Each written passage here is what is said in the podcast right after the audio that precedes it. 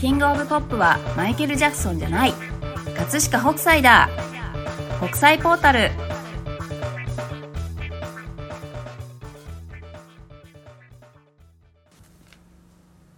こんにちは北斎ポータル編集長セバスチャン高木ですこんにちは北斎ポータル音声コンテンツ担当先入観に支配された女サッチーですはい今日は何何をテーマに話をするんでしたっけと葛飾北斎が、えー海外に与えた影響ああ海外に与えた影響ねはいめちゃめちゃ多いよねそんなにあるんですかそんなにありますはいでもうんどういう形ではい北斎の絵がはいヨーロッパの人々はいに届いたかって割と伝説みたいな話があるようねんはいはいよく聞くのってはい、うん、なんかあの有田焼だっけあー焼き物をはいはい輸出するののはい、はい包み紙にうんなんか北斎漫画みたいなものが使われてて、はい本当はその有田焼を買った人たちがはい逆に包み紙の方にびっくりしちゃったっていうね、んんんはいありますね半ば伝説みたいな話があるんですけど、はいあれはちょっとどうもあの誇張された表現みたいですね。あそうなんですねうーんそもそも、はいあのもっと早くはい北斎とか右球の存在って、うんヨーロッパの人に届いてた。そうなんですかそうそうそう。あのへーだってシーボルトああーはいはい北斎って信仰があって、はいで北斎の絵をね持って帰ったっていう話もあるし、うんうんはいあとは、えー、と江戸時代にうん唯一、はいあの日本との、うんうんまあ、唯一じゃないか中国もあったからオランダと中国だけがうんうん貿易許されてたじゃない、うんうんはいだからオランダのはい人たちがはい北斎のうんうん絵を300両ぐらいのお金払ってはい買って帰ったとかいうね話も残ってるからうーんだからすでに、はいまあ、なんとなくは知ってたんですよはいなるほどで、はい19世紀だよねはい1800年代後半だから、うんうんはいだからその時代のはいヨーロッパってどういう時代だったかっていうと、はいえっと、ヨーロッパもうん絵の世界に革命が起こりつつあった、うーん印象派そうそうそれが印象派で、はい印象派ってはい光を自然のあるがままに捉えようとしたっうんうんうんはいていうのが、はいあの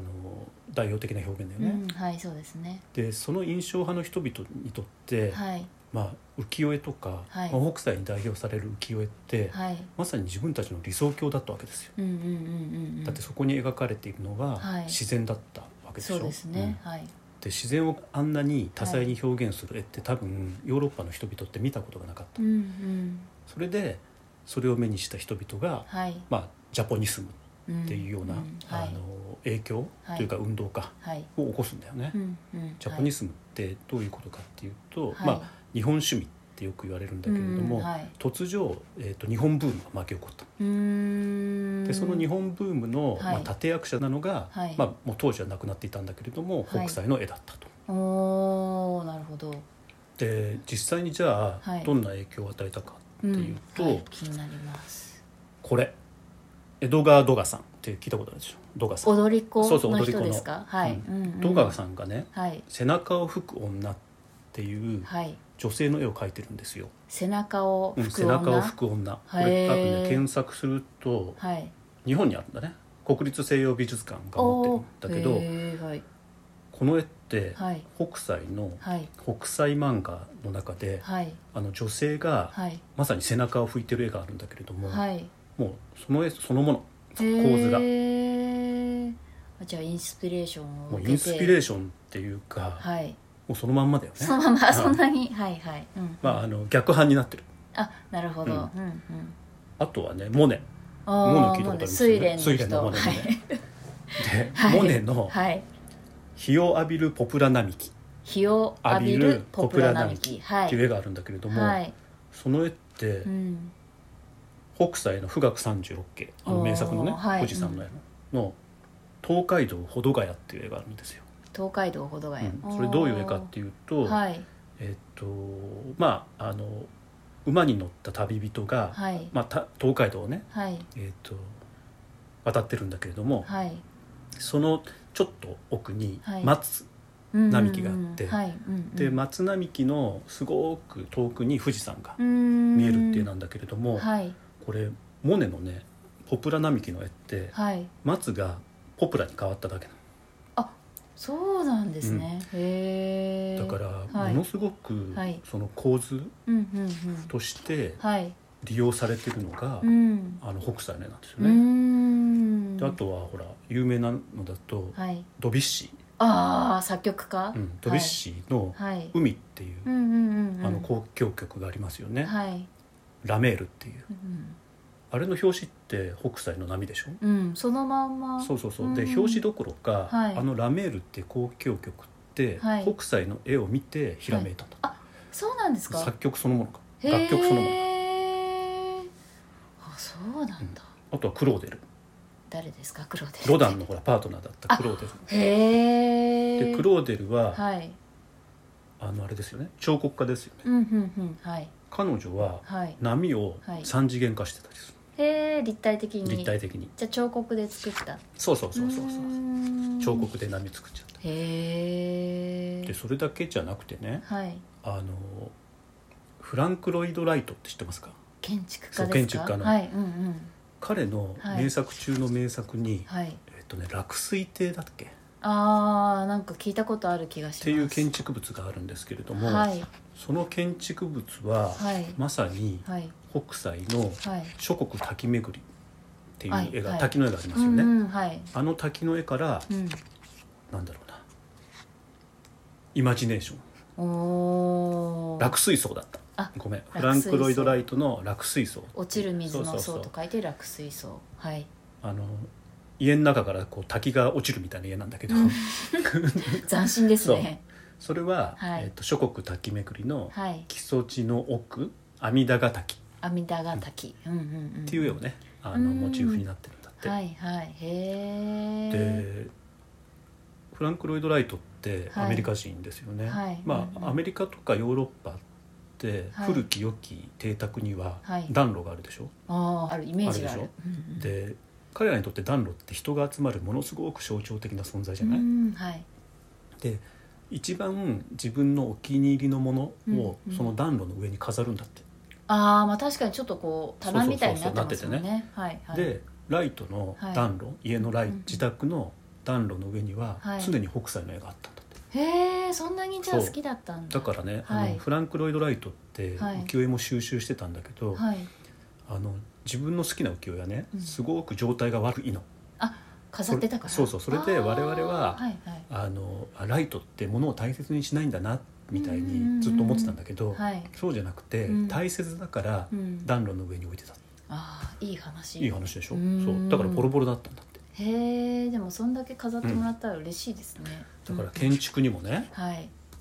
影影響を与えてるたとはいそれで印象派にも影響を与えていた、はいしかもはいピカソもねあ北斎の浮世絵はいを持ってたんだってえそうなんですか、うん特に春画春画、うんへえピカソってはい春画のコレクターで、あそうなそんうなでのすかそうなのだから前もこれ言ったかもしれないけど、はいスペインのはい研究家によると、はい、うんうん、ピカソがあのキュビズム、うんうんうんうんその3次元を2次元に表現するキュビズムっていうのの発想は、はいそもそも北斎の春画から得たんじゃないかへとえいうような、これはまあ説もですけどね、うんうんうんであとゴッホもそうだしゴッホもゴッホもうーんでゴッホははいあんまりお金がなかったから、はい、うんうんうんあの北斎をね、はい持つことができなかったっていう話もあったしはいあとはねもうみんなそうなんですようーんだってティファニーもそうでしょあそうですね装飾前ちょっと出ましたねそうそうそうそううんうんうんだからもうねはい影響を受けてないアーティストはいないっていうくらいはい北斎ははい世界のアートに影響を与えた、なるほどでデザインもそうでしょあーなんだっけあれディオールいやあディオールもそうね、はいディオールの、えっとドレスにもはい転用されたしうんうん最近だとブラジャーにもなったとあそうですね ピーチジョン だけどでも結構うん最近綺麗にされてて、綺麗にされてましたよね大したもんですよね、はいええすごいなと思ってちょっとドキドキしますよねあれあのまあそういう機会ないと思いますけどそうですねでしょななだからうん絵だけじゃなくて、はい建築物もそうだし、うんあとなんだっけあのサーフブランドのクイックシルバーですかあそうそうクイックシルバーうんうんうんうんうんも波ですよね、そうですねあのモ富士山かチーフ、うんだからそう考えるうと、んはい、アートうん、デザイン、う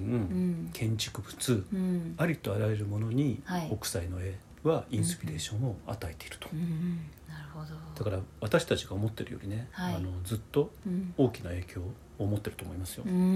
んなるほど確かにでこの間、はいまああのヨーロッパにおけるはいジャポニスムはいの走り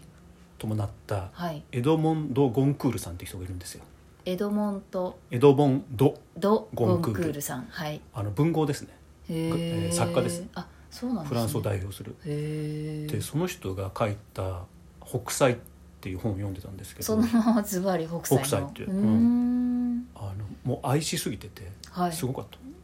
北斎のことへえなんかねあのギリシャのはい美術はいうんうんとはいほぼほぼ同等だったみたいあだからそんな系ヨーロッパの人にとってうんギリシャの美術ってなんかここの大事な存在ってなんイてメいうージかです理想そのものでしょ、はいうんうんその理想そのものと北斎は、あの一緒だったっていうかへ書いえすごいまあ本一冊執筆するぐらいだからよっぽどそうねあのしかもその、はいエドモンド・ゴンクールのはい北斎って、はいえっと、日本だとうん当時、うんえっと、1800年代後半っはいて、えっと、飯島巨神って人がはい葛飾北斎伝っていうはい北斎の人物像をねああの紹介した本はあるんだけど、はいまあ、ゴンクールさんのその本ははいその北斎の人物像も紹介しつつはい北斎の画業を全て網羅してる。へえもう肉筆だろうが、はい版画だろうが、へーあるいは挿絵だろうがはいはい多分あの本がなければ、うん今我々って北斎のことをこんなに知ることはなかったそんなにじゃあすごい重要なそへうえではいす